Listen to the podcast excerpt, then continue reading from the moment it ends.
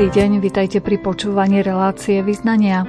Dnes vám predstavíme projekt, prostredníctvom ktorého ešte v predcovidovom čase bolo možné vytvoriť dôstojné podmienky pre život chorých ľudí v jednej ukrajinskej obci. Zastavíme sa aj na benefičnej večeri, výťažok z ktorej organizátori venovali dvom košickým organizáciám.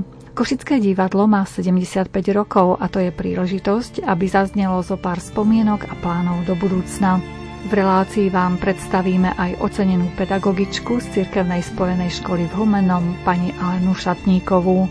Reláciu v spolupráci so zvukovým majstrom Jaroslavom Fabiánom a hudobným redaktorom Jakubom Akurátnym pripravila Mária Čigášová. Nech sa vám dobre počúva. duše,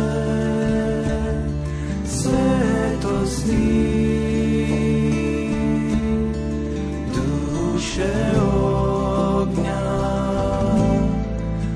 napali nás. Dođi duše, svetosti, duše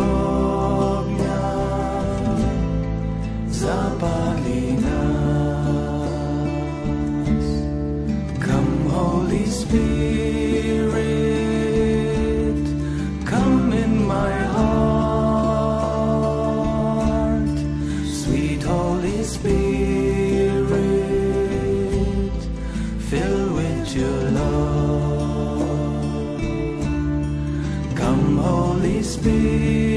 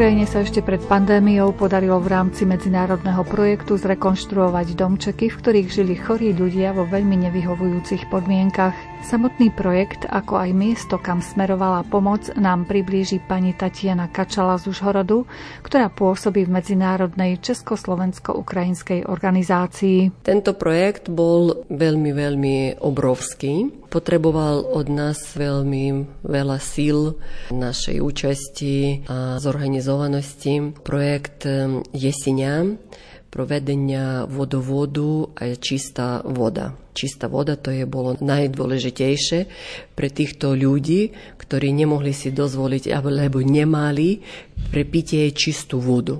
Býva tam asi 80 ľudí, takí chorí, ktorí prežili insult, ktorí nemajú vôbec nejakých príbuzných, starí ľudia, ktorí nemôžu sobie dovoliť e, žiť sám na sám. No a vďaka klubu Košice Klasik a v spolupráce s medzinárodnými Rotary klubami, aj distriktnými klubami, všetkými klubami. Obrovská tá účasť bola aj Slovákov klubov, aj klubov z Čechy a vďaka našim kamarátam iz klubu Košice Klasik pripojili sa k tomu projektu z Nemecka, z Rumunska, Srbii, z Chorvátии.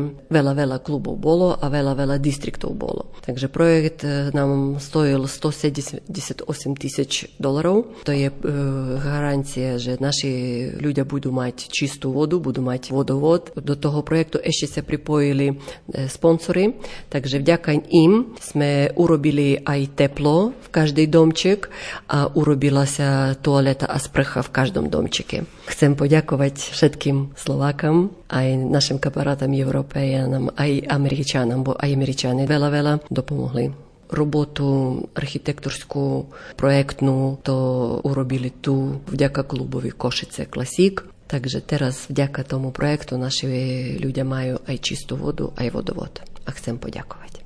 Ako sa volala tá obec, kde žili títo ľudia? To je Jesiňa, selo Jesiňa, Rachivského rajonu. To je vysoko v horách. A títo ľudia, to sú už starší alebo chorí? To je aj chorí odinokí, ktorí nemajú vôbec rodičov, ale prežili insult, alebo to je siroty, ktorí už majú po 18 rokov a nemajú kde ísť, kde bývať. Alebo to je zdraví ľudia, ale ktorí sú odinokí a nemôžu sebe obslužiť. Musia niekde bývať, żeby máte jedlo, krešu nad головою, żeby niekto sa o nich postaral, bo oni už nemajú sil.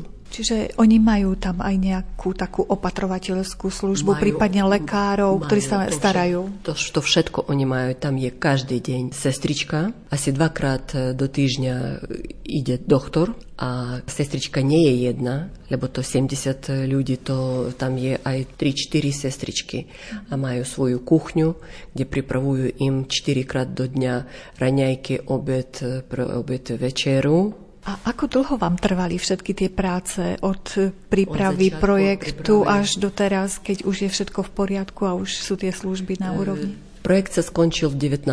roke. 2019.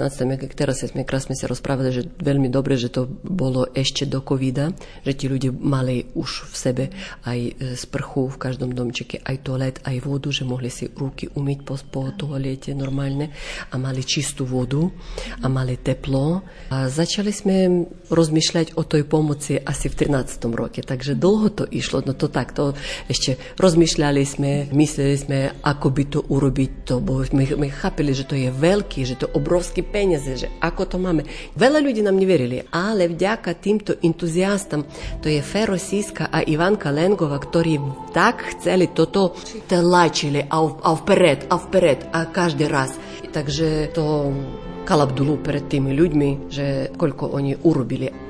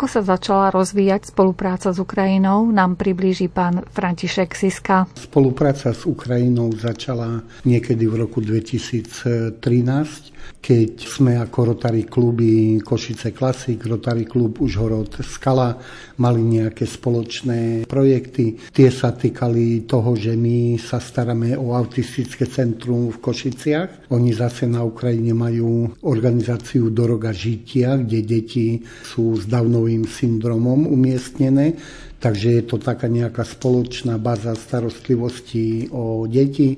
Vtedy sme začali nejaké vzájomné kontakty, kde sa aj vymieniali skúsenosti so starostlivosťou o deti. My sme robili v roku 2013 eh, Meči Grant cez našu organizáciu medzinárodnú v hodnote 13 tisíc dolarov sme zriadili novú kuchyňu pre autistické centrum Rubikon, kde sme im vybudovali mali novú nerezovú kuchyňu a staré zariadenie, ktoré sme likvidovali, sme zrepasovali a použili sme na Ukrajine v ďalekých Karpatoch, kde funguje štátne zariadenie pre zomierajúcich starých ľudí, o ktorých sa nemá kto starať, kde denný prídel finančný bol zhruba vo výške 10 eur na deň a to bolo všetko na ubytovanie, stravu, proste na celý život. Čiže túto kuchyňu my sme im vyviezli na Ukrajinu do tohto zariadenia a v miestnosti, kde bola a fungovala jediná pec, klasická pec, na ktorej varili v dvoch hrncoch 70 obedov denne a večeri, tak sme im zriadili mlinček na zemiaky, chladničku a všetko, čo sme vyviezli ako z Košic. Samozrejme, keď štát videl, že taká nejaká podpora tam prichádza, tak sa postaral aspoň o to, že im priviedol elektrínu, pretože tam nebola ani elektrina. V miestnostiach, kde tí ľudia žili, mali len piecku, keďže miestnosť mala dĺžku 15 metrov, v zime na opačnej strane bolo plus 10 stupňov, vlhkosť, plieseň, ľudia žili takže spali vo vlastnom moči, bez akejkoľvek hygieny, v topánkach pod dvomi perinami, šiapkami na hlavách. Tak keď sme videli to zariadenie, tak sa nám podarilo pripraviť projekt za 160 tisíc dolarov a sme im zrekonštruovali všetky ubytovacie priestory v každej budove sme im zriadili sociálne zariadenie, záchod, kúpelku. Predtým v každej budove bol jediný kybel, na ktorom bolo napísané pitná voda a kohutík. To bola všetká hygiena pre všetkých ľudí. Nemali žiadnu pitnú vodu, žiadne sociálne zariadenia, kurenie, nič. Dnes majú centrálne kurenie, rozvody vody, kanalizácie, čističku odpadových dôch. Takýto projekt sme urobili v rámci našej medzinárodnej spolupráce a tak začal ten život medzi klubmi na Slovensku a na Ukrajine pulzovať tým, že došlo k vojne na druhý deň po vypuknutí vojny, náš guvernér mi dal menovací dekret, Zriadili sme účet pre podporu Ukrajiny a do dnešného dňa za 89-90 dní sme vyviezli tovar v hodnote 4 milióny 070 tisíc eur. Urobili sme takú cestu vývozu, že sa na nás obracajú všetké Rotary kluby z celej Európy, pretože vedia, že náš systém funguje, spolupracujeme s Lions klubmi, v Európe s Charitou Slovenskou, so spustou organizácií, vedia, že náš tok na Ukrajinu je bezproblémový. Jediné euro sa u nás nestratí v systéme. Mám to všetko zdokumentované, ale by som nehadzal, tak po 20 dňoch sme boli schopní využívať vývoz vlakových súprav cez rozchodnú trať, Kamionová doprava funguje, doprava menšími vozidlami, na všetko máme vybudovaný systém a priame kontakty. Upozorňujem, že naše hnutie nemôže sa miešať do vojenských e, dodavok, ale všetká podpora civilného obyvateľstva aj v oblastiach vojnou zasiahnutých cez vojenskú administratívu je schopná a možná. Určite ste mali ďalšie projekty v mysli, ktoré by bolo možné zrealizovať, avšak ako ste vraveli, teraz sa sústredujete predovšetkým na tú charitatívnu pomoc. Môžu treba aj naši poslucháči nejakým spôsobom sa zapojiť do tej pomoci? My vítame každú pomoc, ale to už je také veľké meritko, že my sme už presvedčili organizácie v Európe, aby sa nebali, lebo peňazí je veľa. Peňazí je obrovské množstvo, ktoré by mali plynúť na Ukrajinu. Tá obava, že tie peniaze sa tam stracajú, je opodstatnená. My sme garanciou toho, že každá pomoc sa adresne dostane na miesto, kde je to potrebné. A my, to je naša podmienka, každá naša dodávka sa nám spätne vráti v dokumentácii fotografickej a čo, že sa to niekde nestratí. Ja nemôžem hodnotiť dnes, ale my máme zastúpenie v európskych komisiách, ktoré sa online stretávajú a dneska funguje hlavne tá zdravotnícká komisia, kde sú zastúpené kapacity priamo na Ukrajiny v tej frontovej linii lekárov, kde sú práve naša Ivanka Lengová, je tam e, zástupkyňa, kde sú kapacity z Londýna, z Rakúska, proste z celej Európy a ktoré už vznikli pred situáciou covidovou.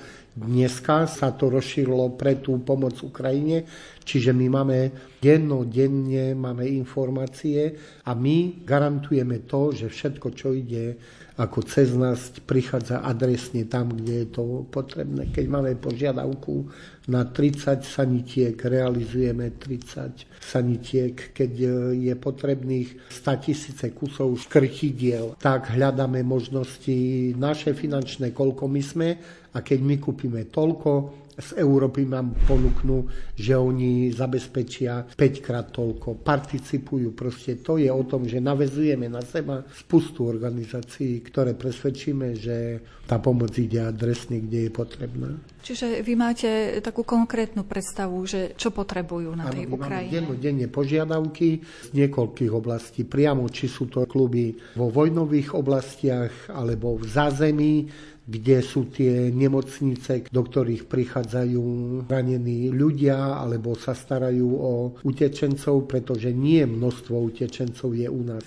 Množstvo utečencov je na hraniciach na Ukrajine, ktorí nechcú odísť, ale ktorí sa chcú vrátiť. Čiže my máme informácie zo všetkých miest, či sú to nároky na potraviny, na zdravotnícky materiál, lekársky materiál až vysoko odborne lekársky a s tým máme obrovské problémy s vývozom, pretože legislatíva v tomto smere ako keby nám kladla polena pod nohy. Počula som od viacerých organizácií, ktoré takto pomáhajú na Ukrajine, že treba z lieky nemôžu vyviezť a ďalšie veci, ktoré sú veľmi potrebné na tej Ukrajine. No, no. legislatíva jednoducho to blokuje. Áno, bohužiaľ, keďže my sme organizácia, o ktorú nemá nikto záujem a zvlášť politické kruhy, takže s nami v tomto smere nikto nespolupracujeme. Naše možnosti sú obrovské, celá západná Európa čaká a chce pomôcť, my ich musíme brzdiť. A pritom by sme vedeli cez distribučné spoločnosti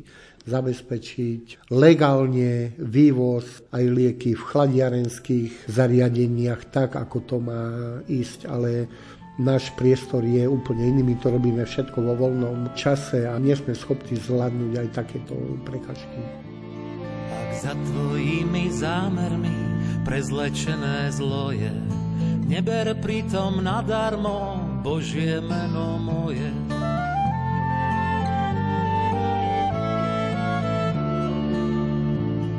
Slovom, skutkom staviaš sa len za nepokoje. Nikdy neber nadarmo Božie meno moje.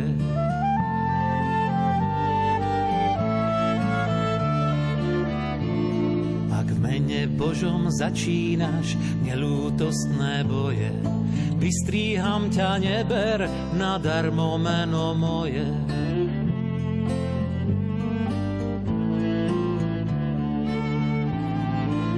Skrývaš si nenávist za zbraní konvoje. Neber si v tom nadarmo Božie meno moje.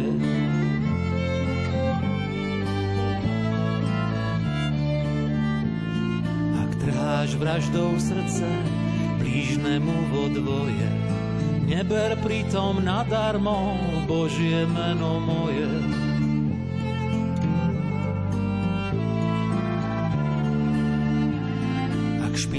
Svoje svedomie obhajobou vojen, nikdy neber nadarmo Božie meno moje.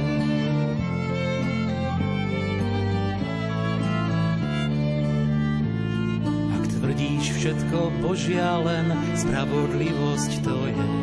Pravím už viac neber nadarmo meno moje.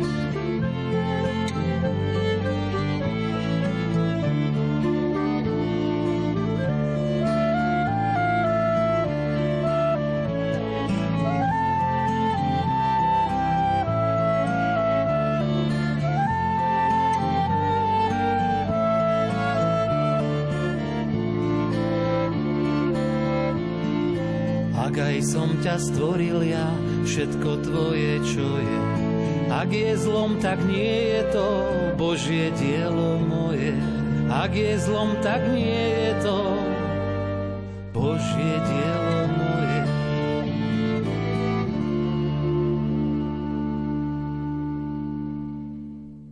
Koncom mája sa v jednej z košických reštaurácií uskutočnila benefičná večera, z ktorej finančný výťažok sa rozdelil medzi dve košické organizácie. Podrobnosti nám priblížila spoluorganizátorka benefičného podujatia, pani doktorka Eva Pálová. Štandardne, až s výnimkou tých dvoch rokov covidových, organizujeme tzv. benefičné večere, výťažok, z ktorých potom dostane niektorá neziskových organizácií, pacientské organizácie, pretože vieme, že bohužiaľ tá pomoc zo strany štátu týmto inštitúciám nie je bohojaká. A aj tento rok už tak štandardne ide polovica výťažku v autistickej škole Rubikon, ktorá má zariadenie pre predškolské deti, čiže materskú školu, školu a potom aj pre deti alebo mladých do 20 rokov, kde sa učia také tie odborné zručnosti a popri tom samozrejme aj bežné aktivity. Zároveň majú denný stacionár a poskytujú v podstate aj takú poradenskú a konzultačnú pomoc aj pre rodičov, pretože práca s autistickými deťmi je 24 hodín denne a rodičia bohužiaľ nemajú inú možnosť, ako sa poradiť niekedy ohľadom nejakých výchovných alebo aj praktických problémov. A keďže škola samostatná nemá dostatok financií na mnohé tieto aktivity, tak každoročne sa snažíme pomôcť im. Aj tento rok bol pre túto školu výťažok 2000 eur venovaný práve s tým zámerom, aby mohli podporiť niektoré služby, ktoré poskytujú a ktoré nie sú nikým hradené. A druhá časť výťažku z benefičnej večere takisto vo výške 2000 eur ide pacientskému združeniu Nie rakovine, pretože sú to dobrovoľníci zo skupiny pacientov, ktorí prekonali samotný onkologické ochorenie a teda sú takí kompetentní a možno autentickejší v poskytovaní rád a nejakej pomoci a informácie o tom, na čo má ten pacient nárok, kde sa môže obrátiť, pretože samozrejme zdravotnícky personál nemá dostatok priestoru a času na to, ani energie niekedy, aby sa pacientom venoval až do takej hĺbky, takže je to taká vítaná doplnková pomoc v podstate pre ľudí, ktorí jednak sú niekedy ohromení a tak nejak paralizovaní aj samotnou diagnózou a sú často bezradní a nevedia, kde sa majú obrátiť pre nejakú pomoc, čiže je to výhodné, keď je to priamo v onkologickom ústave, takže hneď sa pacient či už počas hospitalizácie alebo aj pri odchode môže zastaviť, poradiť. Takže tá suma išla takisto tomuto občianskému združeniu, pretože vieme, že potrebujú aj priestor, aj papiere, aj telefóny, aj bežné náklady na prevádzku, ktoré sú skutočne vždycky len z takýchto nejakých dobrovoľných zbierok, beneficií, sponzorov a podobne. Čiže takéto benefičné podujatie to je pravidelné z vašej strany? Tak my sa snažíme robiť to každoročne. Niekedy, keď boli také lepšie roky, tak sme urobili aj nejaké menšie, také dodatočné podujatie, jednorazovú nejakú takú zbierku. Takže naozaj sa snažíme každoročne zorganizovať takéto podujatie. A máme z toho vždy radosť, pretože vidíme, keď prídu aj zastupcovia tých jednotlivých organizácií, že tak sa potešia, sa im uľaví a tak nejak snímeme im z pliec takéto základné fungovanie. Aby si nemuseli robiť problémy s obálkami, papiermi. Ľuďom sa môže zdať, že sú to také banálne veci, ale keď chcete vytlačiť nejakú brožúrku pre pacienta, tak potrebujete papier, potrebujete to zadať tlačiarni, Čiže ak nemá dobrá rada skončiť niekde v nejakej virtuálnej realite, ale chcete ju posunúť ďalej, hoci len rozmnožiť niektoré materiály, tak na to treba kopírku, treba náplň, treba papiere, treba elektriku, treba stôl, kde tú kopírku môžete položiť. Takže snažíme sa im pomáhať v takej tej bežnej dennej agende. Na tomto benefičnom podujatí dokonca aj vy ako organizátori ste boli ocenení. A tak áno, samozrejme, nie je to len otázka toho jedného večera, to bolo také bezprostredné pre tieto dve neziskové organizácie, ale náš klub ako intenzívne pracuje od začiatku konfliktu na Ukrajine a skutočne sa podarilo veľmi pekný obnos peňazí, niečo cez 4 milióny dohromady odišlo na ukrajinskú stranu do Užhorodu a už oni najlepšie vedia, kde to rozdistribuovať. Takže dostal klub taký ďakovný list z ukrajinskej strany, kde sa oni poďakovali za pomoc. A nás najviac potešilo, že prišli zástupcovia toho partnerského klubu už Horodskala a tak sa potešili a sami povedali, že aké je to strašne príjemné, keď tu môžu sedieť s nami a pri kávičke preberáme síce problémy, ale predsa je to pri kávičke. A čo najviac ocenil, že nezvučia nad hlavami sirény. Neviem, či si toto vieme predstaviť, že pijeme kávu, sirena, zrazu utekáme niekde do pivnice. Takže to je také, že naozaj až zamrazí človeka. Takže sme boli rádi aj za taký ten priamy ľudský kontakt, lebo už všetci máme dosť tých online komunikácií. A to sme najviac ocenili, že bola aj príležitosť, aby sme sa pri takejto akcii stretli, porozprávali zase, čo by ešte potrebovali, dajme tomu, aká je situácia, aj keď musím povedať, že nie sú to príjemné správy.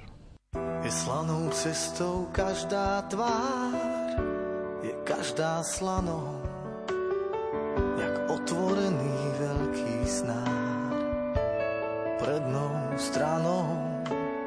Viem, je to tak, viem, je to tak.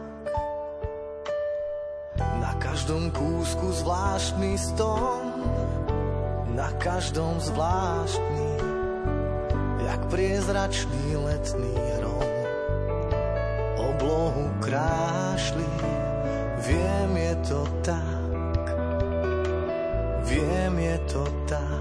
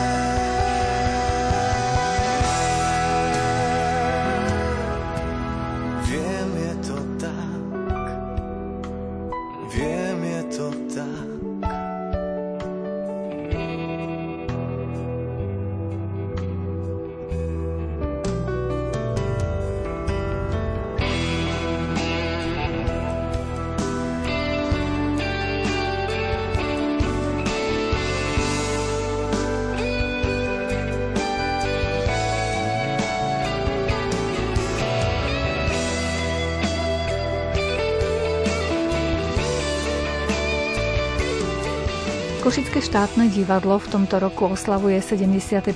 narodeniny. Vzniklo 1. mája 1947. Vtedy malo názov Národné divadlo a až do dnešných dní divadelné predstavenia, ktoré pripravuje, tešia jeho priaznívcov.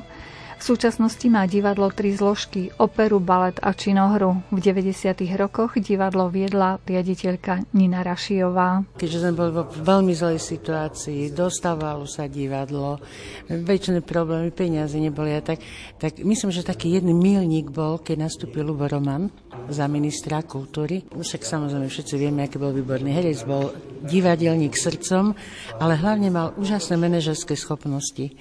On naozaj sa zaslúžil o to, že jednak, že zohnal dvoch takých mladých inžinierov ako stavebný dozor, ktorí mali skúsenosti s rekonštrukciou divadla v Levoči a po ich nástupe sa to naozaj pohlo. To bola prvá vec. Druhá vec, myslím, že ten slavný zájazd v roku 94 do Paríža, kde otvárali operu v prímeskej časti Paríža a tam sa nám podarilo, samozrejme to ešte nebola moja zásluha, to už bolo dohnuté dopredu, ale tam sa nám podarilo predať kulisy, predať kostýmy a tým pádom vlastne e, sme už získali zase ďalšie peniaze.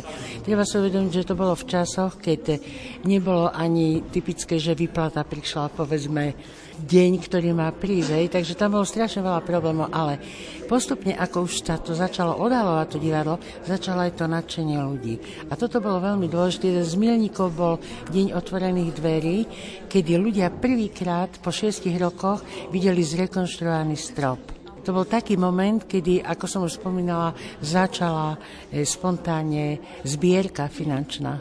Samozrejme, že tá finančná zbierka nebola takého rozsahu, aby niečo zachránila, ale už len ten vzťah Košičanov. Potom ďalšie veľké také milníky boli, keď začali chodiť bývalí umelci, ktorí žili roky v zahraničí. Striedali sa tu veľvyslanci. Vravím, vyvrcholilo to Toskov, na ktorej bol pán kardinál Tomko a mnoho a mnoho ďalších a hlavne viete tie vzťahy ľudí. Tu na odrazu opera, činohra, balet žili spolu. Tu sa nikto nepýtal na to, že či už ísť domov alebo neísť domov. Začali sa zháňať sponzory a tí sponzory začínali, keď prišli do toho divadla, tak to nadšenie prenášali na ďalšie a na ďalšie.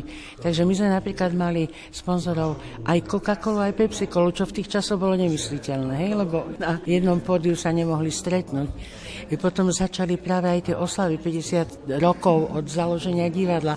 Tam vznikali výborné inscenácie, čo ja viem, balet spravil Labutie jazero, opera spravila Ajdu, činohra spravila Brechtova žobráckú operu.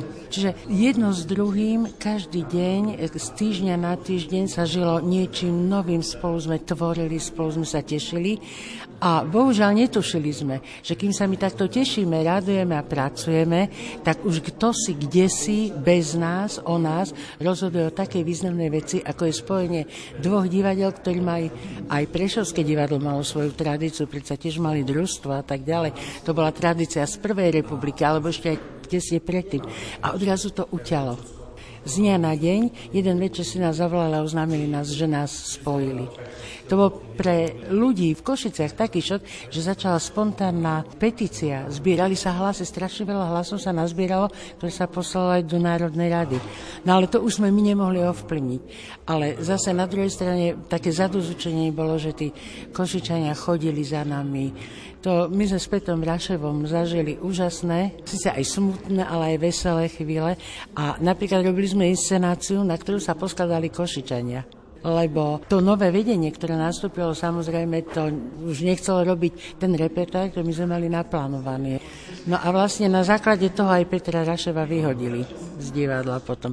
A čo mňa veľmi mrzí, lebo to je jeden z tých zlých milníkov, že takému veľkému hercovi a človeku, ako bol Peter Rašev, zobrali 10 rokov umeleckého života, čo nie je sranda. Aj to divadlo mohlo byť inde, ale aj ten Peter, on napriek tomu, že on bol agilný, on proste robil dubbingy, režiroval, založili sme divadlo spolu, ale predsa len to srdce ho stále bolelo za tým štátnym divadlom. No a potom, pokiaľ išlo o to nové, to spojenie tých dvoch divadiel, viete, nás sa to tak spraví. Ono sa to spojilo, roky to fungovalo, tam sa vozili na skúšky umelci, tam, nazad. Samozrejme, že po rokoch prišli na to, že to je blbosť, sa to zrušilo, zase sa oddeli divadla, ale už nikto, nikdy nevysvetlil prečo a nikto nikdy nespravil analýzu toho, aké ekonomické, o spoločenských a ľudských škodách nehovorím. Keby sme sa dokázali vyhnúť tým politickým zásahom, tak by sme si žili lepšie asi vôbec vo všeobecnosti. Ja si myslím, že áno a hlavne to je asi problém Slovenska. Proste odborníci, odborníci, odborníci. Odborníci bohužiaľ nemajú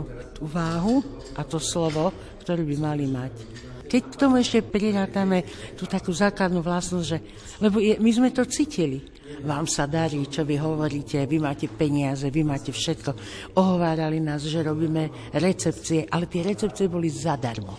Tie recepcie boli zadarmo, však keď sme odišli, tak spravili veľký audit, koľko sme. Ale nezistili nič, lebo ani nič nemohli zistiť. My sme proste pracovali spôsobom nadšenia. Napríklad ešte by som spomenula knihu, ktorá vznikla k 50. výročiu. Myslím, že to je najreprezentatívnejšia kniha, ktorá kedy o Košickom divadle vznikli. Tá kniha nás stála nič. Tá kniha vyšla zadarmo. Východoslovenské železiarne v tých časoch ešte nám zaplatili tlač, nám zaplatili samozrejme papier a všetko a ešte dokonca nám zaplatili aj autorov. Čiže tá krásna kniha nás nestála nič. Akorát sme sa dohodli, že aj oni samozrejme môžu využívať tú knihu, keďže ju vytlačili. To bol tiež jeden taký milník. No a to všetko, viete, tak nenápadne. Ľudia si myslia, že keď sa tým darí, tak aj nám sa bude dariť. Keď tým majú sponzorov, tak nám budú automaticky, ale nikdy to nie je o tom, že to divadlo prišlo kvôli tej budove, teda tí sponzory, myslím, kvôli tým budove. Vždycky prídu ľudia kvôli ľuďom. Keď vidia, že to má význam, keď vidia umelecké dielo, keď vidia, že sa môžu umelecky vyžiť, keď vidia to nadšenie a tú spokojnosť, vtedy prídu, ale nie kvôli budovám, kvôli majetkom. To nikdy nefungovalo, ani nebude. Čo by ste teda zaželali do tých ďalších rokov Košickému divadlu? Tak ja sa stále cítim ako súčasť Košického divadla, lebo po pandémii, po dvoch rokoch ideme obnoviť klub priateľov divadla. Chvála Bohu, už sa samozrejme mnohí aj na to pýtajú. A čo by som prijala? No to, čo si prijal pán riaditeľ, aby mal možnosť vôbec pracovať, aby umelci mali možnosť umeleckej práce, umeleckej tvorivosti, aby umelci radi účinkovali Košiciach. V tom je treba určité zázemie a určité podmienky. A ja už to bude pod názvom takým alebo takým, absolútne prajem, aby sa naozaj znormalizovali tie podmienky. Lebo keby sme brali do úvahy hoci čo všetko, ale tie dva roky spravili svoje. Jednak ľudia si odvykli chodiť do divadla, jednak eh, divadlo vlastne nezarábalo a bolo úplne odkázané na to, čo dostane od štátu. Takže ešte mnoho, mnoho rokov a hlavne podmienky na tvorivú prácu. Myslím si, že všetky garnitúry riaditeľov, ktoré tu boli, vlastne mali tie isté problémy v tomto zmysle. Čas nás práve spájal, asi mal som iba zdanie, nevral, že som klamal, nádej bola a nie. Sa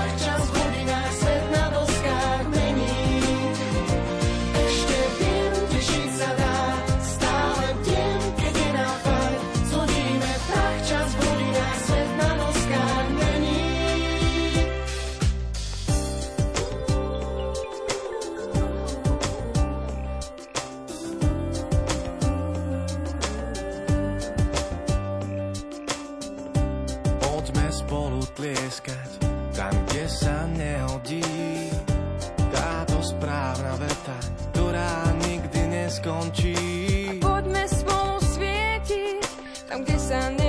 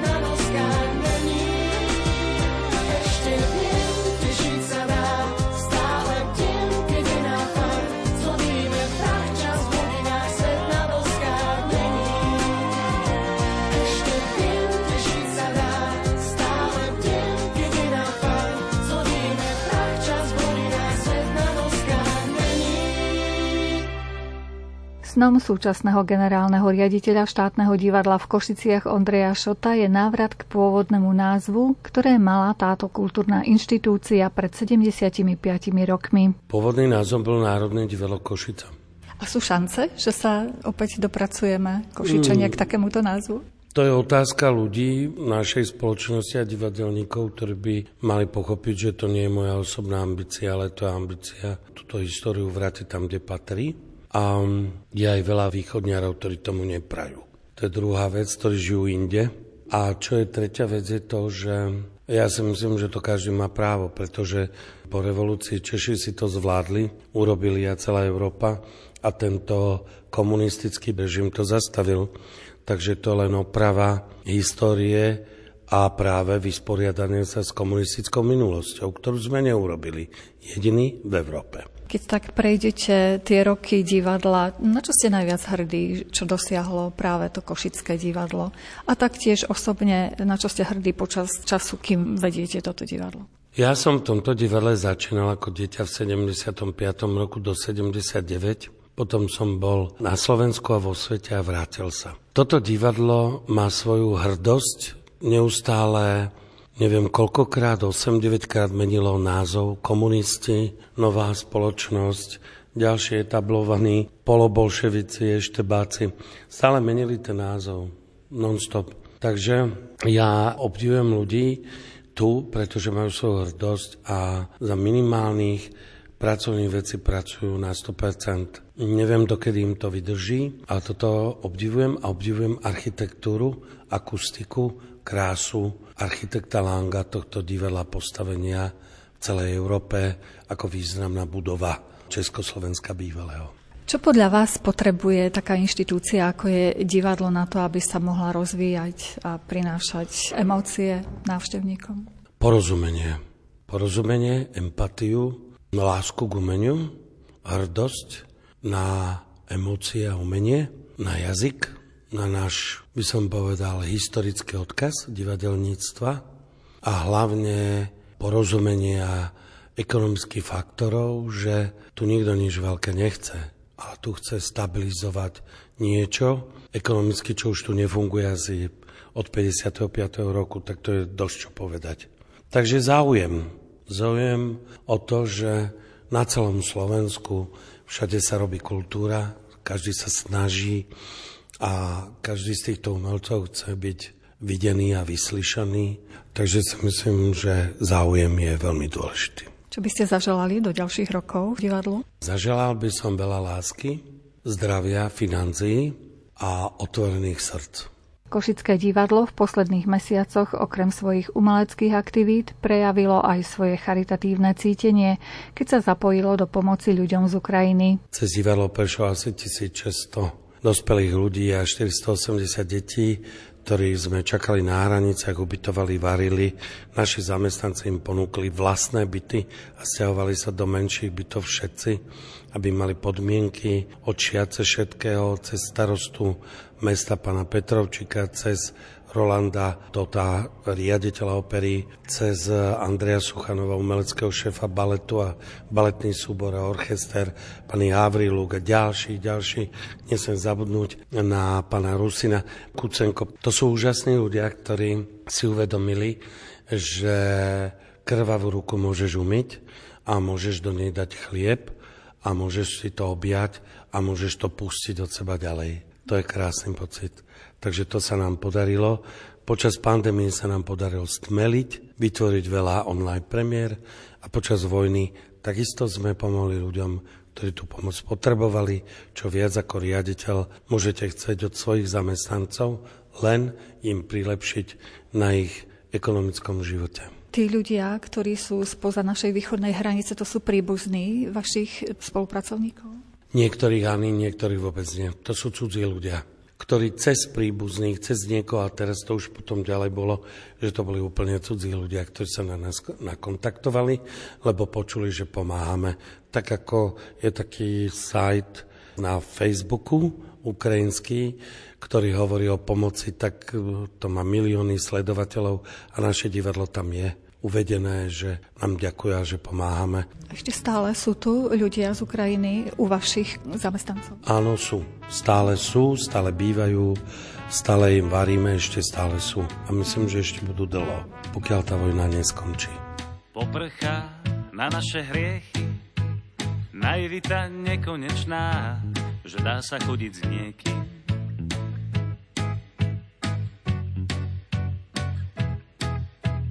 Na pivo alebo na víno a hľadať pravdu tam, kde vôbec nepláva. Pa, pa, pa, pa, pa, pa, pa, pa.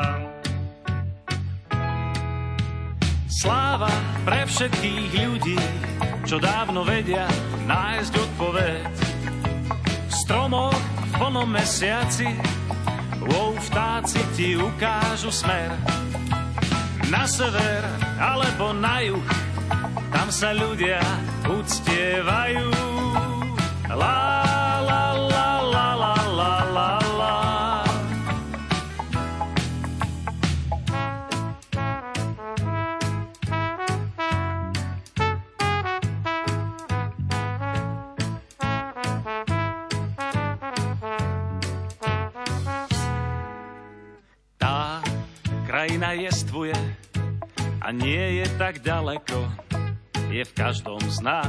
Tak púsme ju von.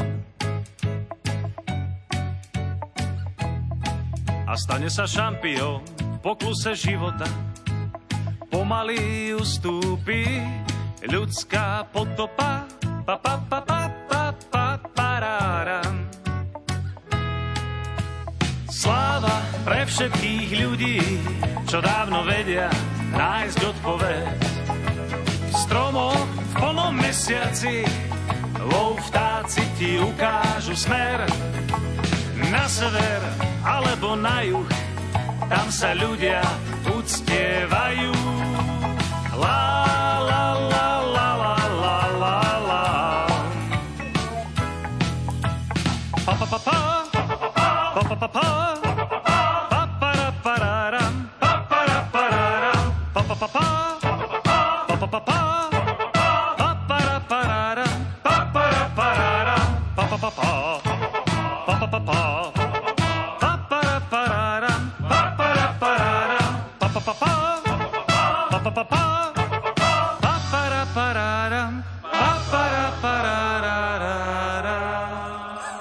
Alena Šatníková pracuje ako učiteľka prvého stupňa už takmer 30 rokov. V podstate celý svoj doterajší profesionálny život venovala deťom z cirkevnej spojenej školy v Humenom. Za svoju prácu získala ocenenie diecezneho školského úradu Košickej arcidiecézy. V úvode nášho rozhovoru sme sa jej opýtali, ako v škole zvládli dvojročné obdobie pandémie. Bolo to náročné obdobie, ale vďaka Bohu sme to prežili celkom si myslím, že pozitívne. Naučili sme sa pracovať s komunikačnými technológiami, naučili sme sa vnímať sa navzájom aj cez obrazovky, urobili sme si takýto systém a sme sa veľmi tešili z každej hodiny, ktorú sme mávali. Mávali sme ich tak často, ako sa len dalo. Naozaj, aby sme boli v tom kontakte, keďže to sú veľmi maličkí žiaci, tak oni potrebujú hlavne ten blízky kontakt, takže aspoň takto. Lebo naozaj učiť niekoho písať cez obrazovku, to sa asi veľmi nedalo. Tak snažili sme sa, ako sa dalo a učili sme sa naozaj, pretože začínal som s prváčikmi, tak sme sa učili aj písmenka, aj čítať, aj písať, čiže imitovali mňa v podstate a ja ich, ale zvládli sme to. Padáte nejaké rozdiely po tých dvoch rokoch, ako predtým, keď ste viedli tie malé deti v tých ročníkoch 1-4 a teraz, že treba budete musieť niečo dobehnúť, alebo išlo to? Samozrejme, že nedá sa to porovnať s tým kontaktom blízkym a hlavne u tých malých detí, pretože tá obrazovka nie je stále ten pohľad na žiaka taký, ako by sme potrebovali. Čiže určite tie vedomosti musíme doplňať, vďaka aj doučovaniu, vďaka spolupráci a komunikácii, myslím, s rodičmi, tak sa nám to dúfam podarí. Akých máte žiakov? Túžia po vzdelávaní, chcú sa učiť, alebo niekedy no radšej k tej technike zamieria? Ja mám v podstate väčšinu chlapcov, čiže je to chlapčenská trieda a nemôžem povedať, že nie túžia po vzdelávaní, ale určite iným spôsobom, ako keď je to buď to zmiešaná alebo dievčenská trieda. Čiže potrebujeme taký trošku akčnejší prístup, veľa meniť zamestnania, ich e, motivovať práve cez tých možno, že ich hrdinov, možno cez ten ich svet, dá sa povedať aj futbalový, aj chlapčenský, ale naozaj nemôžem povedať, že by netúžili po vzdelávaní, len hovorím, že trošku iným spôsobom, ale dá sa to. Čiže učiteľ musí stále myslieť na to, že čím by nadchol tie deti, aby sa pridali k tomu vzdelávaciemu procesu. Každý deň a každú chvíľu určite musíme premýšľať, pretože situácia je stále iná a naozaj tým, že oni sú veľmi temperamentní chlapci, potrebujú byť akční, potrebujú takto akčne pracovať, takže to si vyžaduje od nás naozaj tú každodennú prípravu, zmenu v každej chvíli možno, ale tešíme sa, keď sa nám to podarí. A aké podmienky na vzdelávanie majú žiaci práve na vašej škole v Humennom? Ja si myslím, že podmienky majú veľmi dobré, aj čo sa týka dopoludnia v rámci vzdelávania, keďže máme aj rôzne odborné učebne, telocvičňu, školský dvor, takže aj tamto sa môžu vyblázniť v podstate aj naši chlapci. Popoludní v rámci krúžkov a keďže máme na škole aj súkromnú školu umeleckú, takže aj tamto rozvíjajú svoje talenty, ktoré majú od Boha. Čo je podľa vás na vašej práci také zaujímavé, že ste si ho vybrali a že sa venujete práve tejto činnosti? Jednak to, že mám rada deti. A tak ako hovorila kolegyňa pri že všetko robíme pre deti s Bohom každý deň, takže preto sa na tú prácu naozaj teším a som rada za každú jednu chvíľu s nimi či už príjemnú, alebo niekedy možno, že aj nepríjemnú, ktorá má ale posúva ďalej. Keďže ste cirkevnou školou, máte aj treba svojho kaplana alebo nejakého duchovného, ktorý vedie tie deti, prípadne máte tam nejaký duchovný život? Už druhý rok máme aj školského kaplána, takže ďaká Bohu naozaj za neho, ktorý sa naozaj snaží spolupracovať s nami aj po tej náboženskej stránke, aj s deťmi, aj s pedagógmi pracuje. Taktiež máme školskú kaplnku, kde sa môžeme porozprávať dennodenne s Bohom a to naozaj využívajú deti pravidelne. Tým, že sme cirkevná škola, máme vlastne dve hodiny katolického náboženstva týždenne, čiže aj to je takýto benefit. S Bohom trávime vlastne každú chvíľu. Začíname modlitbou, končíme školský deň s modlitbou, naozaj rôzne aktivity, čo sa týka aj náboženského typu, či už krížové cesty, sú to či už modlitby, keď si uctievame našich patronov Cyrila a Metoda, vtedy máme naozaj taký veľmi významný deň a rôzne veľa ďalších ďalších aktivít. My sa stretávame na oceňovaní pedagógov, ktorí pôsobia v Košickej arcidieceze. Jedným z ocenených ste aj vy. Ako ste to vnímali, že aj vy ste získali to ocenenie? Spočiatku som bola aj prekvapená, aj keď učím už veľa rokov, už takmer 30 rokov na tejto škole a v podstate začínala som aj svoj profesionálny život na tejto škole, takže som veľmi vďačná, že práve mňa si vedenie vybralo, ale si myslím, že toto ocenenie je aj ocenenie všetkých tých, ktorí pracujú spolu so mnou, pretože naozaj škola je kolektív. Je tu záver dnešných vyznaní. Reláciu si môžete vypočuť ešte raz v sobotu o 14. hodine. Pripravili ju Jakub Akurátny, Jaroslav Fabiána, Mária Čigášová. Ďakujeme vám za pozornosť a želáme vám pekný deň.